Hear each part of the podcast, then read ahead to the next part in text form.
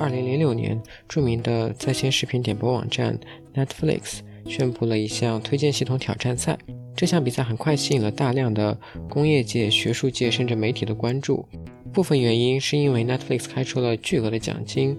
这项比赛持续了长达三年，才最终选出获胜者。之后，Netflix 虽然想过再办一次这个比赛，但是因为很多原因，其中部分原因是因为我们上期谈到过的，呃，这个比赛过程中出现的隐私泄露问题，第二次比赛没有能够成功的举办。尽管如此。Netflix 这次挑战赛可以说给推荐系统的研究起到了非常大的一个推进作用。今天这期节目，我们将和嘉宾一起讨论推荐系统。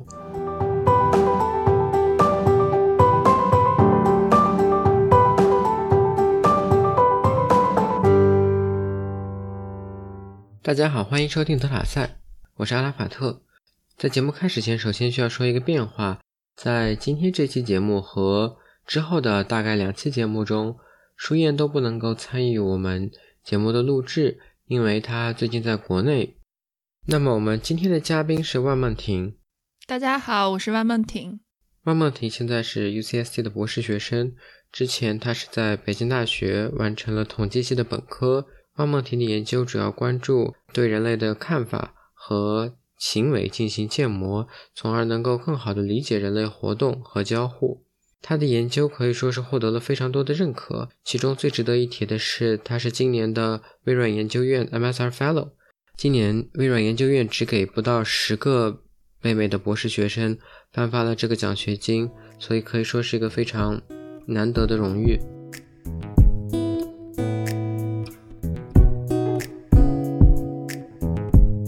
那我们继续从这个 Netflix 的挑战赛开始说起。阿蒙婷能给我们介绍一下，在这次比赛之前，大家一般是用什么样的方法去实现推荐系统的吗？嗯，好的。呃，我所知道的推荐系统的历史，呃，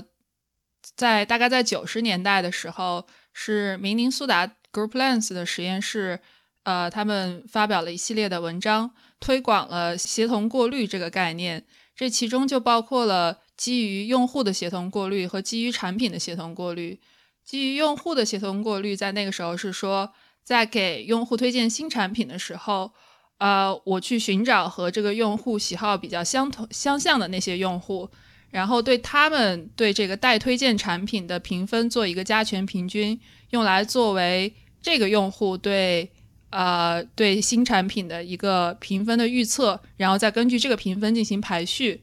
呃，这是基于用户的协同过滤。这个权重是和用户之间的相似度成正比吗？呃，对，可以这么理解。当时比较流行的衡量两个用户之间相似程度的方法，一般是怎么样实现的？最简单的方法就是看这两个用户对原来的，呃，就是去看这两个用户他们的评分记录。如果说他们都喜欢相同的产品，那么我们可以说这两个用户的。呃，从在从喜好来讲，这两个用户的喜好可能会比较相像。那么我们就呃假设这两个用户他们对于新产品的评分也可能更加的接近。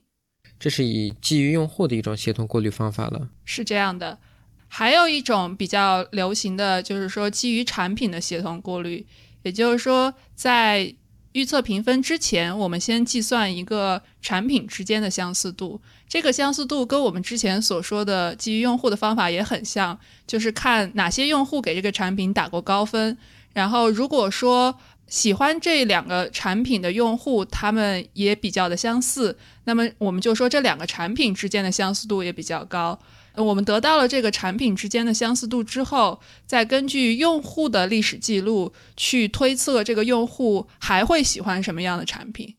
这两种方法都是说，呃，叫做 memory based，就是基于记忆记忆的这种协同过滤。呃，他们的核心思想都是寻找。呃，用户或者说产品的邻居，然后去根据这些邻居的对于这些邻居的表现来推测这个用户对于这个产品的表现。对于这两类协同过滤方法，主要的批评是什么样的？这两种协同过滤的方法，其实呃，到现因为他们计算比较快，其实到现在很多工业界也是依然在采用这样的方式。但是这两种方法在很多时候并不能够呃很好的去学习用户和产品之间的匹配程度，同时他们在很多情况下也不是说是是一种个性化的推荐。为什么它不是个性化的推荐？即便我们现在推荐一个产品是根据这个用户自己的浏览记录来推荐的，但它还是不够个性化。为什么会出现这种情况？其实现在你看到这种 item to item 的 recommendation，比如说你去 Amazon 的时候，你看到了一个 item，然后底下有 also bought also view，然后这种就是你看到了什么 item，我就给你推荐什么 item。这个是所有人如果看见了同样一个 item，我给你推荐的其实是差不多的，是一样的。哦，就就所以所以这是一个可以说是个基于产品的协同过滤。对，呃，其实基于用户的协同过滤现在已经用的比较少了。我觉得大部分都是这种 item to item 的 recommendation，很多情况下是比较多的。Netflix 也是这样的，Netflix 在给你做推荐的时候会说，因为你看过了什么电影。我去给你推荐这些电影，那这一部分也是没有个性化的成分，应该是没有的。对我记得他们的文章里说，首先我们需要给不知道 Netflix 这次比赛的听众解释一下这次比赛具体是干嘛的。Netflix 当时给的数据最主要的就是说用户电影和用户给这个电影的分数，你需要给一些没有见过的用户电影这样的样例给一个预测，就是说用户要给这个会给这个电影给多少分。那么一个最简单的模型就是。我们直接预测用户会给这个电影的分数，就是这个电影获得的一个平均分数。那那这个模型非常的简单。然后 Netflix 在自己原本使用的系统，这个系统 Netflix 形容它是一个非常简单的线性模型。这个线性模型它能够实现的准确率，已经是比我们刚刚提到的一个非常简单的直接预测这个电影的平均分数这样一个系统要高百分之十了。那么 Netflix 举办这次比赛是说，他希望呃参赛选手提出来的系统能够比他们现有的系统这个线性模型还要再高百分之十，这是这次比赛的参赛者需要达到的一个目标。那么能介绍一下这次比赛之后，呃流行起来的一个推荐系统的实现算法吗？好的，嗯，像小阿说的，Netflix 举办了这个比赛之后，一个非常重要的影响就是它推广了矩阵分解这项技术。在推荐系统上的应用，呃，矩阵分解它是一种基于模型的协同过滤，呃，它的核心思想是说，我们在训练集上想训练出一组隐变量去捕捉产品的性质，就比如说一个呃一个电影，它是不是有关爱情的，是不是一个喜剧片，是不是阵容非常强大。然后我们再用另外一组隐变量去捕捉用户在这些维度上面的偏好，就是说这个用户是不是喜欢爱情电影，是不是喜欢喜剧片，是不是喜欢看呃很多很多明星。然后我们用这两组变量的内积去预测用户对这个电影的评分。呃，这样这这这项技术在呃推荐系统上面得到了非常非常多的应用，但是它有两个很重要的问题，一个是说。呃，我们这里需要训练的就是各种各样的隐变量。那我们希望隐变量去捕捉到我们想要的这些信息，但实际上这些隐变量都是不太容易解释的。所以说，这就出现了一个可解释性的问题。嗯，很多时候可解释性对呃对推荐系统来讲也是非常重要的。我们有一些呃可能心理学上或者是啊人机交互方向的一些文章。也就是说，如果我能够提供，呃，我我对我推荐的结果能够提供一种可信的解释，它是可以提高这个推荐系统的透明度，从而更加的赢得用户对你系统的信任。呃，那么这是这项技术的一个很重要的问题，就是说它不是很容易解释。第二个问题是说，呃，因为这项技术是完全基于用户的 ID 和呃。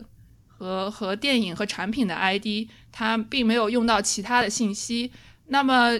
这这种技术在一个问题就是 cold start 问题、冷启动问题上面的表现就不是很好。因为当用户或者产品记录非常少的时候，呃，我们的模型是很难学到一些比较有意义的隐变量。对这两个问题，其实也是推荐系统中比较普遍的两类问题。那么有很多的文章都是专门研究这两类问题的。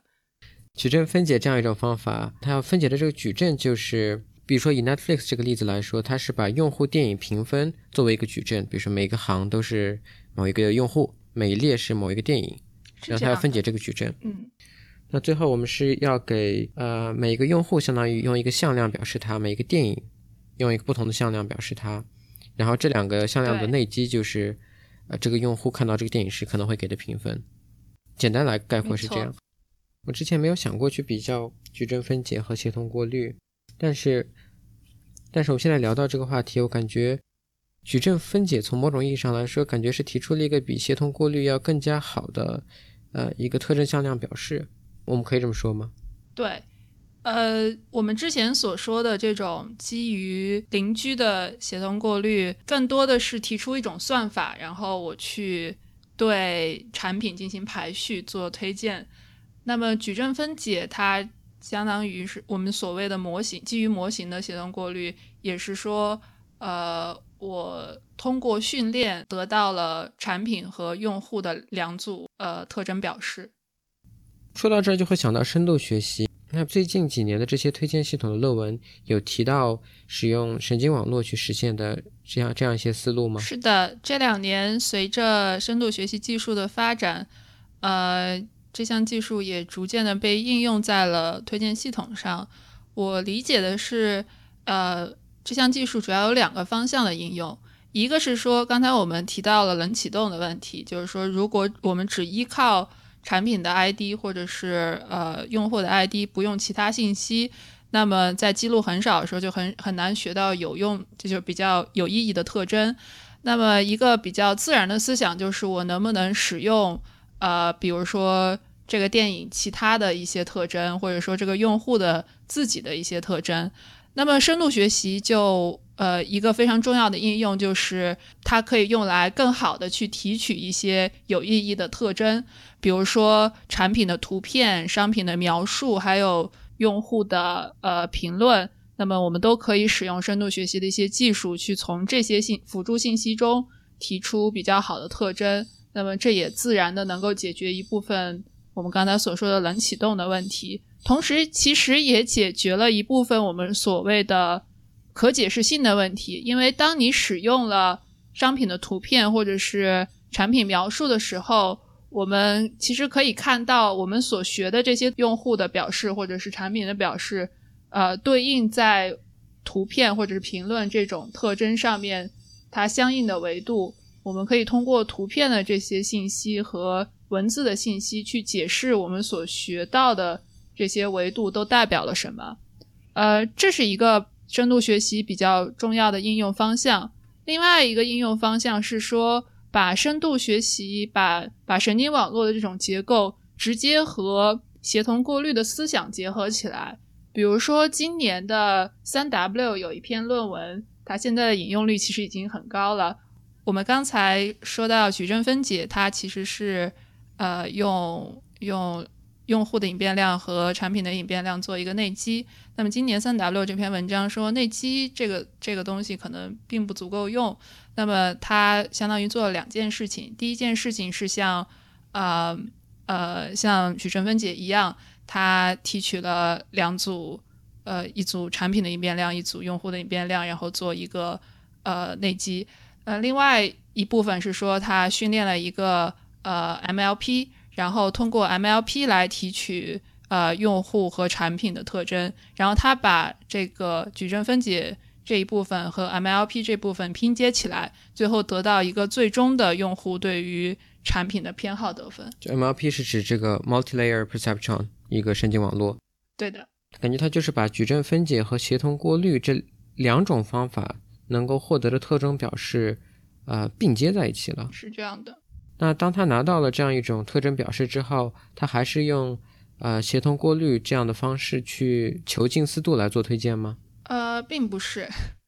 他把呃矩阵分解得到的这个特征和 MLP 得到的特征两组拼接起来，然后再通过最后一层的 layer 得到一个得分。哦。呃，相当于给定一个用户，给定一个产品，然后你可以得到一个偏好得分，然后再根据直接根据这个得分对呃对产品进行排序。哦，它整个预测也是在神经网络中完成的。对，所以其实这个方法也是一个基于模型的方法，就是我需要训练出一个模型，然后通过这个模型进行预测。用深度学习，我们可以更好的利用一些额外的属性的信息，去在一定程度上，呃，缓解冷启动给我们带带来的困难。这样，呃，你提到另外一个，呃，推荐系统的难点是说模型的可解释性。对。你有提到这个它的心理学上的一些好处，你能更详细的给我们解释一下为什么我们希望推荐系统是可解释的吗？一般大家认为，如果呃对你所做的推荐能够提供一种解释的话，是可以提高这个系统的透明度，从而赢得用户对这个系统的信任。所以我们也会看到，呃，这种解释可以是呃很多种方式，最简单的一种就是。比如说我们在 Amazon 上购物的时候，他在做推荐的时候会告诉你，啊，买了这个产品的用户同时也买了什么，然后看过这个产品的用户同时也看过哪些产品。那这其实就是一种很简单的呃解释方式。像呃 Netflix 也是，我们在 Netflix 上看电影的时候，它除了呃。有一些个性化的推荐，告诉你这是我专门为你挑选的以外，它也会说，因为你看过了什么电影，我给你推荐这一部分电影。然后还有就是有一些主题，比如说啊，我觉得这些电影，说如我是一个呃，如果我比较喜欢看这种侦探类的呃剧集或者电影，那么它。如果就 Netflix 的算法能够猜到我喜欢这一类电影，它在推荐的时候就会有一栏，就说这些都可能是这种侦探类的剧集，然后给你推荐一部分侦探类的剧集。用户会因为推荐系统能够给他解释他为什么推荐某一个产品给他，而对推荐系统的表现更满意。对，因为当你提供了一种解释的时候，用户会觉得这种，如果用户觉得这种解释是可信的，那么他对你这种系统的信任度就会提高，对你系统的这种，呃，对系统做出的反馈也会更加的，呃，正面。说到这个心理学研究对推荐系统造成的影响，那我想再提到这个，今年 Rexis 有一篇文章，他提到。用户在打分的时候可能会受到一些偏见的影响。据我所知，是第一次有人提出这样的观点，是这样吗？呃，也不能够说是第一次，但是这也确实是推荐系统上的一个呃研究上的一个趋势，就是更多的去研究呃推荐系统中存在的偏见问题。因为呃，其实，在工业界，大家都会说，呃，我们在通过离线的数据训练出一个模型，在上线测试的时候发现并没有离线时候那么大的提升。有一个很重要的问题就是我们在训练离线数据的时候可能是有偏见的。那比如说 Rexis 的这篇呃呃最佳论文，他所说的就是说，呃，我在训练用户，呃，我在去预测用户评分的时候，我只是去，我并没有考虑到。呃，用户打分的时候，已有的分数对用户其实是有影响的。其实，当用户对一个产品的期望分数和已有分数相差比较远的时候，那么用户可能就会改变自己的行为，去打一个相对，比如说已有的分数是一个四分，但用户觉得这可能就是一个两三分的电影，那么这时候用户很可能会去倾向打一个两分。但是当已有的分数是四分，用户觉得这是一个三四分的电影的时候，那么用户可能就会打一个四分。那么这样的这种偏见，如果我们只是去训练一个呃矩阵分解，不去考虑这种现象的话，那我们最后得到的得分很可能是有偏差的。所以这篇 Rexis 的文章也是呃提出来，就是他们想。呃，他们研究了这样，发现了这样一种问题，那么他们提出了一种模型去克服这样的问题，从而可以估计出一个呃，对对一个产品估计出一个 debiased，就是把这些偏见去除之后的真实得分。这个偏见是存在在，这个偏见是存在在我们的训练数据本身中的。呃，是这样的，这很可能是用户在。呃，很可能有一些我们之前没有观测到的因素，对于用户的行为产生了一定的偏差。那在这篇论文中，他们的工作是假设了这个数据本身中有偏差，那他们给出的预测是一个去除了这种偏见的预测。我们是希望这个预测的分数，这个去除偏见的预测会更接近用户本身心里想给这个产品打的分数。对，我们希望这个去除了偏见的预测能够更接近用户心中对这个产品的偏好程度。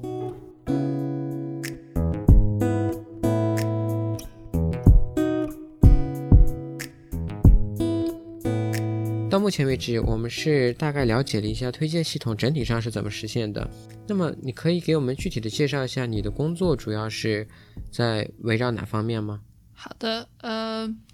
我之前在微软实习时所做的工作其实是和推荐系统最为相关的。那么在微软的时候，我们呃特别的关注一种呃购物行为，就是 grocery shopping，就是大家。去超市购买瓜果蔬菜、生活用品这样的行为，我们想对这种行为进行建模、进行预测。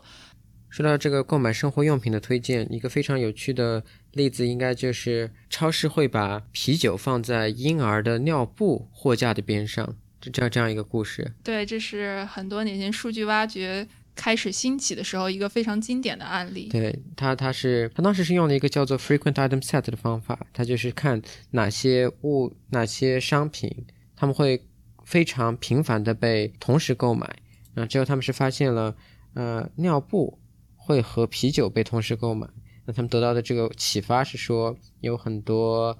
呃家中的男性，他来。给婴幼儿买这个尿布的时候，如果他在买尿布的时候看到了边上有有个啤酒货架，他就会顺便去再拿一件啤酒，是基于这样一个这样一个呃观察吧。那你们的研究是基于怎么样的模型呢？我我们的研究中，呃，也会特别关注一个特征，就是价格。价格在推荐系统或者说预测用户偏好模型中的重要性。我们的一个呃驱动我们去研究它的一个目的是说。呃，我们发现很多用户对于价格的敏感程度是不一样的，所以我们其实，在呃在不同的价格之下，对于用户的这种呃推荐的这这个列表，它的次序可能也是不一样的。那么更进一步，我们希望对价格以及用户的偏好模型进行建模以后，可以帮助零售商，呃，帮助生产商更为有效的制定一些个性化的促销策略。也就是说，比如说，不同的用户可以得到不同产品的优惠券，呃，那么我们在建模的时候是说，用户呃特别的这种去超市里购买商品这种行为，我们是分为了三个部分来建模。呃，第一个部分是说，呃，是我们我们所谓的 category purchase，就是呃对于商品类别的选择。比如说，今天我去超市，我想买一瓶牛奶。啊，那么牛奶就是一个商品类别。那么我们首先对这个商品类别进行预测，就是想知道用户都想买哪些东西。呃，那么第二个步骤就是说，我们知道了呃用户想买哪些东西以后，我们在这个商品类别里面进行一个商品自己的选择，我们叫 product selection。嗯，那么。经过这个步骤，就是我们预测这个用户想具体的买哪一个商品之后，我们第四进入第三个步骤，就是对啊用户想买多少进行一个预测。我们这这一部分叫 quantity prediction。那么我们把用户的行为分为了这三个步骤之后，对每一个步骤，我们都去把啊商品的价格作为一种特征放进去，然后用一个和啊，我们刚才所说的矩阵分解非常相似的模型，去对用户的行为进行建模。我们希望看到加入了价格之后，加价格这个特征之后，呃，对预测用户行为会产生什么样的影响？同时，也根据这种呃这个价格这个特征的系数的大小来判断用户对呃不同用户对不同商品的价格是否敏感。用户行为被分为三类之后，我们是可以看到价格的改变对这三类，呃，用户行为产生的影响会有什么区别吗？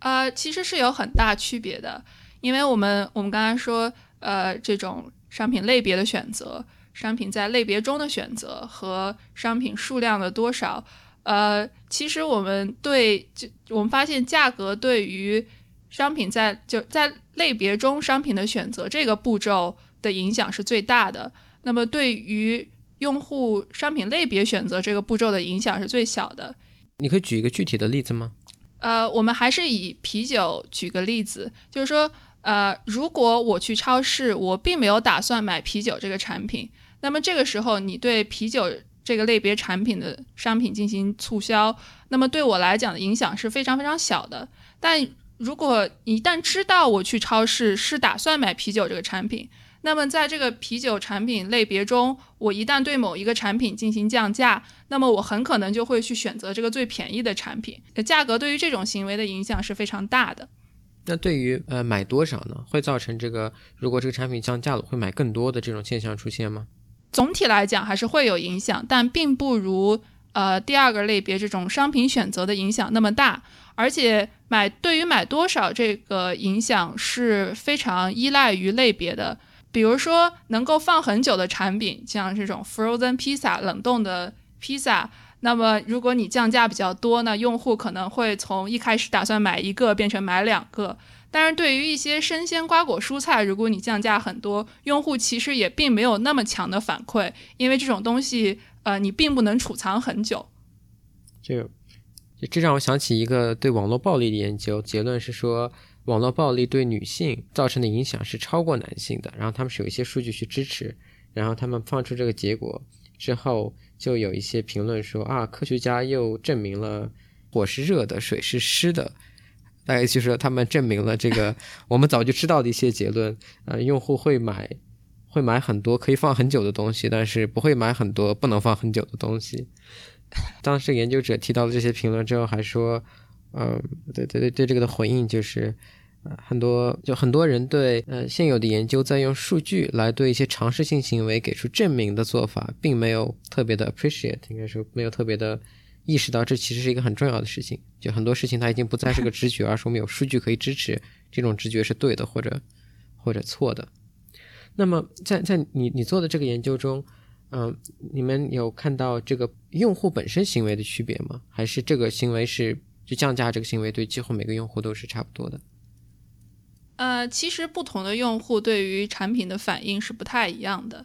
呃，有的用户他可能对有些特定的呃商品类别会更加敏感，因为用户呃所属的类别也是不一样的。举个例子，比如说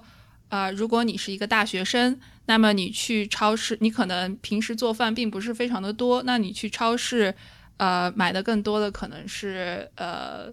是一些比如说饮料、饮用水或者啤酒这样的产品。那么你可能会对这种类别的产品它的价格更加的敏感。呃，但如果说你有了家庭，然后那你去超市的目的可能是置办很多的生鲜瓜果蔬菜，你同时也有更更会有需求去呃储藏可能更多的产品来呃。供给家庭的这种需要，所以呃，那么这种时候，你可能对一些生鲜瓜果蔬菜呀，或者是啊，就是一些食物这一类的产品的价格更加的敏感。同时，对于一个家庭来讲，它对于这种数量的敏感度可能会更强，因为人比较多嘛，所以呃，当你一旦降价的时候，他还是会有需求能够买更多的东西。即便是从这个超市这个例子中，从一开始的只是看哪些产品被同时购买。到现在，你提到的这种非常复杂的、拥有非常多变量的模型，我们可以看到推荐系统在一步一步变得越来越复杂，越来越具有针对性。是这样的，它的预测能力也会越来越强大。你在 UCSC 的导师是 Julia McCauley，对，他的一个非常有影响力的贡献是他整理了一个非常庞大的。Amazon 的评论，一个对产品的评论数据集是这样的。你你们现在的工作还是和 Amazon 的数据有关系吗？嗯，我们的很多工作其实都可以运用在 Amazon 这个数据集上。比如说，我在呃，我我此前有一个工作是针对 Amazon 的这个问答系统。呃，其实，在 Amazon 这样的评论网站上，我们发现就是就和很多。呃，很多地方像知乎或者 Quora 不太一样，因为用户可以问一个关于某个产品的问题，但这些问题其实是非常主观的。呃，比如说，我想给呃给给给我的呃一个呃年纪比较小，比如说十岁的弟弟买一个自行车，啊，那么我这个问题可能就是说，哎，我想知道这个自行车是不是适用于这样一个小男孩儿。那这样的问题其实是没有一个非常客观的答案的，它非常的主观，而用户又需要等待其他用户来解决这些问题。所以我们的想法是说，呃，我能不能够当用户提出这个问题以后，直接从呃用户的评论里面去寻找这个问题的答案？呃，也就是说，我们对这个产品已有的这些评论。对它进行排一个序，我们希望把相关的那些评论排到比较前面的地方，这样用户可以更好的去阅读这些评论，然后呃，就也许能够提供一个让用户比较满意的答案。那举一个例子，就是比如说我要买一个电脑包，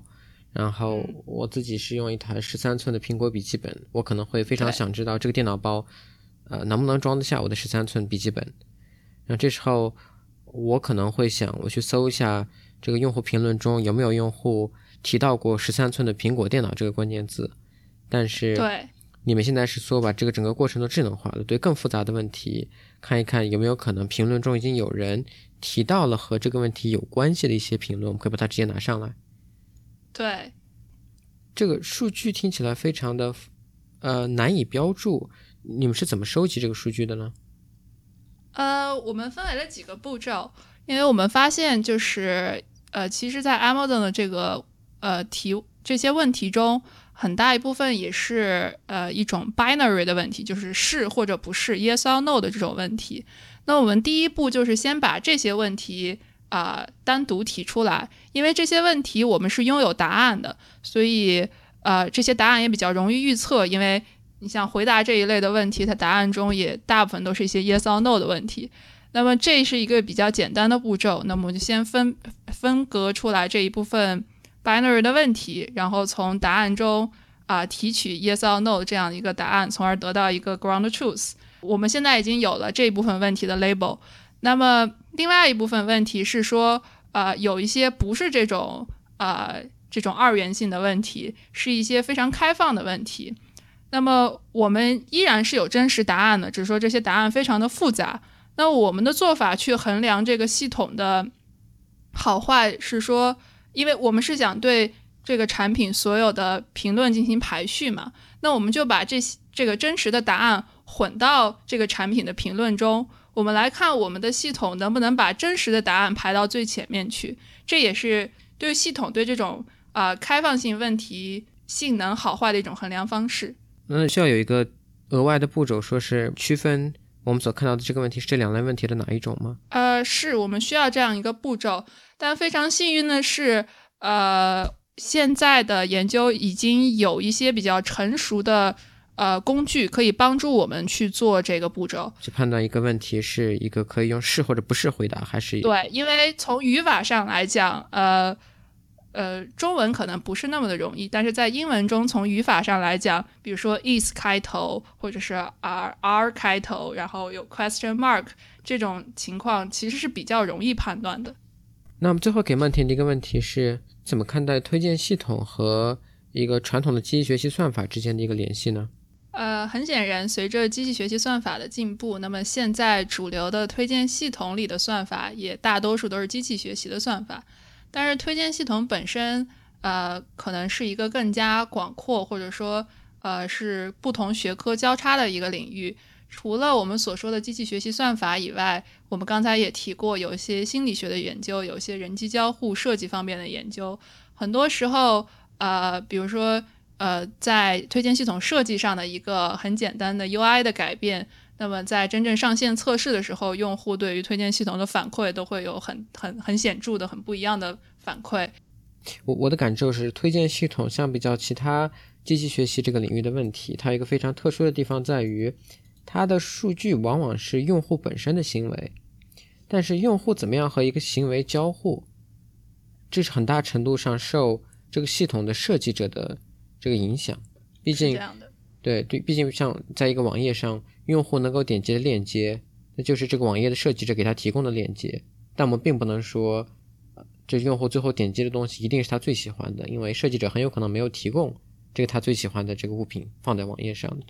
我们没法获得这个信息。对，呃，所以我也相信，像心理学、像呃 HCI 人机交互，呃等等这些社会科学方面的研究，对于将来呃机器学习算法在